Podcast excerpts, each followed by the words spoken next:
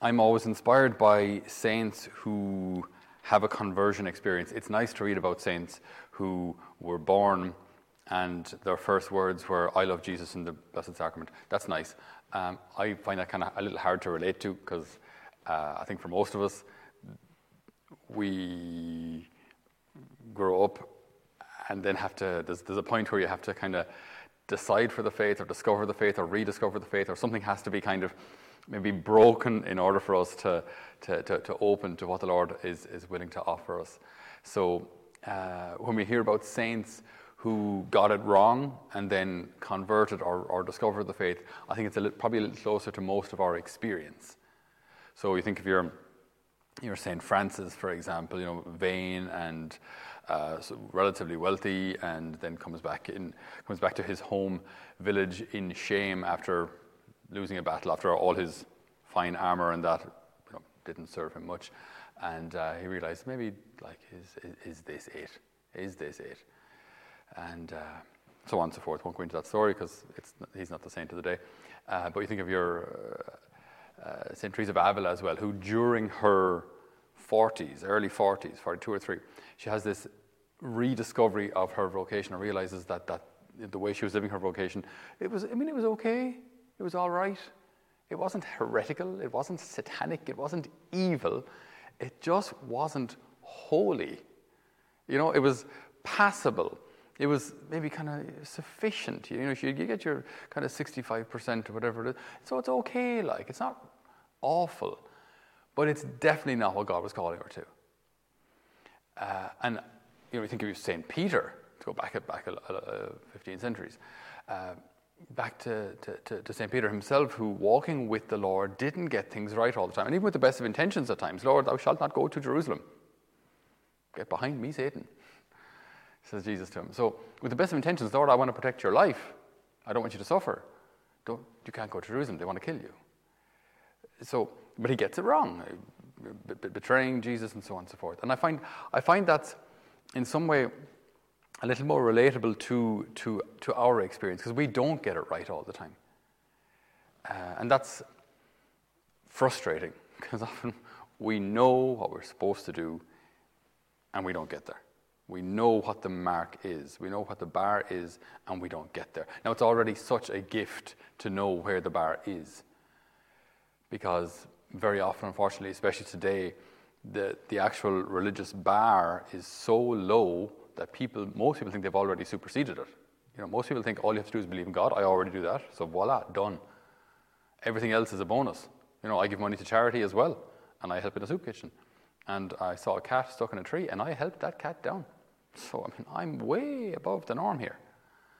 Because if, if that's where the bar is, ridiculously low, all you have to do is believe in God, believe that God exists, well, then sure, we're all way above that.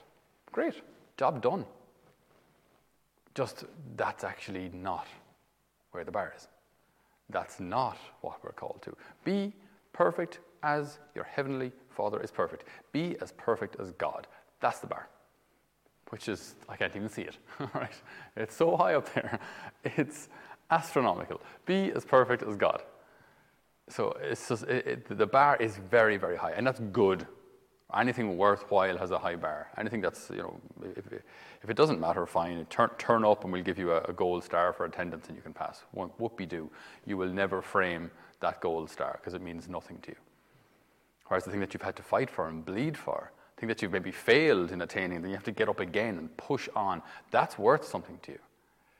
So, St. Ignatius, uh, similarly, a little similar to, to, to St. Francis, is quite a vain character um, used to love wearing his armor even when there was no fight. You know, like, know, it's like just, and, and you have your, your, breastplate, like maybe have your, your family's coat of arms and all this kind of stuff, and you'd walk around. You have your sword. See my sword? It's my sword.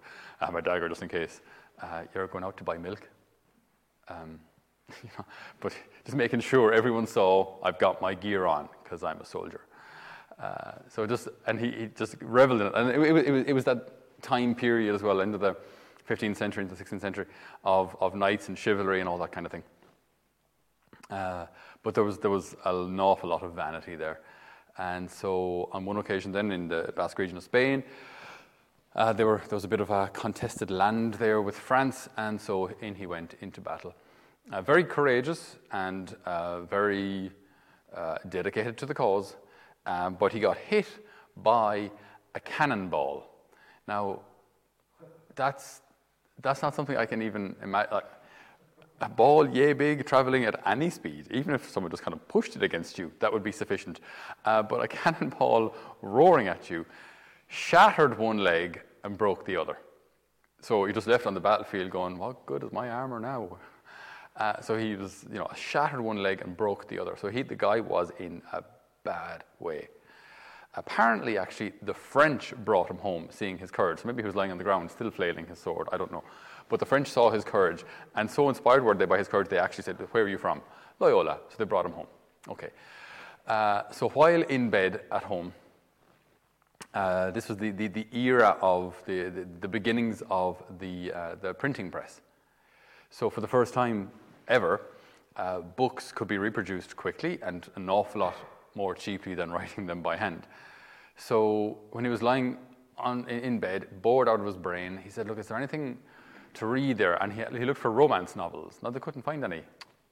What could they find? Well, mainly religious books, because the, the, the church had its act together uh, as regards printing. So he came across a book, The Life of Christ, which he read from cover to cover. And then he started reading about the lives of saints. And something clicked. It's like this, this moment of grace where, in his weakness, in his brokenness, he sees that saints are game changers, that saints are, are, are, a kind of soldier that make so much more of a difference than swinging a sword that saints are game changers and saints are, are, are true spiritual soldiers. And this sets something off in his mind that, that that's what I want to do. I want to make a difference, but not just for some fleeting piece of territory which belongs to Spain, France, who really cares at the end of the day. Well, I shouldn't say that, but uh, at the end of the day, these, these boundaries are going to change sometime anyway. What, what, what difference can I make? Whereas you save a soul that's saved for all eternity. So maybe this is the battle I should be fighting. And it just, that, that, that conviction just stuck with him. The battle for souls. That's what matters. The fight for souls. That's, that's, that's what really, that's the only thing that really ultimately matters because it matters for all eternity. And so uh, this conviction grew and his spiritual wisdom grew. And then with, uh, he felt the call to priesthood and with a group of seminarians, then starts the Society of Jesus, then became known as the Jesuits. And what he's probably most famous for uh, in our day is the spiritual exercises. So, traditionally, a 30 day retreat, most people can't do 30 days, but um, a, retreat of, of, 30 days broken into three main sections. Uh, three main sections that, that, many of the spiritual greats uh, of, of, of, recent centuries uh, follow. It's the, the, the first section or the first part of, of the retreat it's what they call the, the purgative way. So, from the Latin word purgare in Italian, pur, in, in Latin meaning to, to purify, to purge. So, purge in English has a very negative connotation, uh, but in, in, it means to, to purify, to empty, to clean. So, to, so the purgative way, to, to, to clean oneself. So, sin, the issue of sin, the problem of evil, the issue of sin, my sin, the consequences of my sin to recognize what my sin is and how far my sin goes back and the, the, the reasons for my sin and why do I keep doing this? And what are my, my habits uh, that, that, that, are sinful? What do I do that leads me away from God? And then, as such, following his typical kind of soldier mentality, to declare war on it. That's enough. Stop. Stop. If I see this, this, this are, are bad habits, bad places, people who lead me to sin, cut it. Cut it off how long do you want to keep playing around with this? Like, if it's, if it's not working, if this, if this endangers your soul, cut it off. And to, to be very clear, in this, uh, normally, uh, say, a week during the retreat, in which we, we, we recognize that this need to, to purify ourselves, purify our hearts, cut off the, the, the, sinful habits, and start to, to enter more into, into an ever greater reliance on the Lord. So, week two then is the illuminative way. So, the, the, the way in which now we recognize ever deeper now my need for God, prayer life, a, a, a depth of, of reliance on God, regular prayer, what prayer is, how prayer works, that the habit of prayer, all, all of that. So kind of first part is cutting off all that's that's dragging me down, the whole sin bit. But we don't want to dwell excessively on sin because it's not. It's it's it is the, yes the enemy, but it's not the focus. So, second part of the retreat then is the illuminative way, walking with the Lord ever more deeply, learning to listen to Him also. And then the, the last section, which is two weeks long, uh, is the, the unitive way. So living with the Lord in such a way that, that, that He's your everything, that He's your everything, that He is sufficient for you. That even when crosses come your way, even they don't shake you because everything unites you to the Lord. It's, uh, I've never actually done the full spiritual exercises. Uh, I read bits and pieces on occasion, but I've never actually done them. Uh, but it, it, does sound like a, a, beautiful way of, of doing a retreat because, as I say, half of the retreat is, is this unitive way that my heart belongs to the Lord and he, He's my everything. So, St. Ignatius recognizes this need to condense and refine and such a structure spiritual direction and, and the spiritual journey, uh, just to make sure we don't get lost along the way, and to make sure that bar is held high. This, what, he, what he required of, of, of his uh, confreres was very high. They, they, they had, they, they, had this kind of a ridiculous reputation, um, the Jesuits, that, that uh, if your superior asked you, asked you to murder someone, you'd have to do it, right? Um, just so, fa- so thorough was their obedience. Obviously, no superior would ever ask you to do it, and if they did, in conscience, you'd have to disobey. Long story, not getting into it, never happened. Um, but just such was their reputation for, for outright obedience.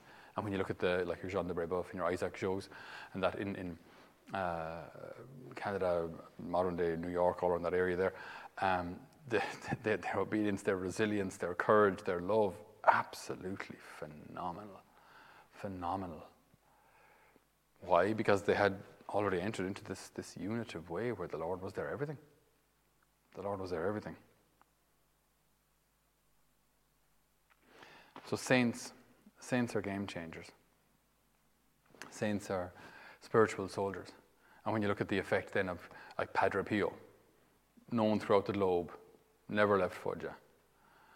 Uh, you look at John Paul II did travel a fair bit, but we're still still drawing from his writings and will do do so for an awful long time. I think the theology of the body is going to be discovered and rediscovered in, in future decades. You think of just the, the effect that St. Francis, St. Dominic, now St. Ignatius today, Mother Teresa, saints are game changers. And they are the on the front lines fighting for souls. And what's incredible is that that battle continues here on earth, even after they've left. Even after that they're with us no longer, they continue fighting. It's phenomenal. When a heart belongs to the Lord, even after they're brought back up into heaven, their battle continues. They still continue fighting. You know, when a heart belongs to the Lord, it's just it's not bound anymore by the limitations of a human body. So just as we finish today, I want to read a prayer of St. Ignatius of Loyola, the, the Suscipe as it's called. Take, Lord, and receive all my liberty, my memory, my understanding, my entire will, all I have and call my own. You have given all to me, to you, Lord, I return it. Everything is yours. Do with it what you will. Give me only your love and your grace. That is enough for me. Amen.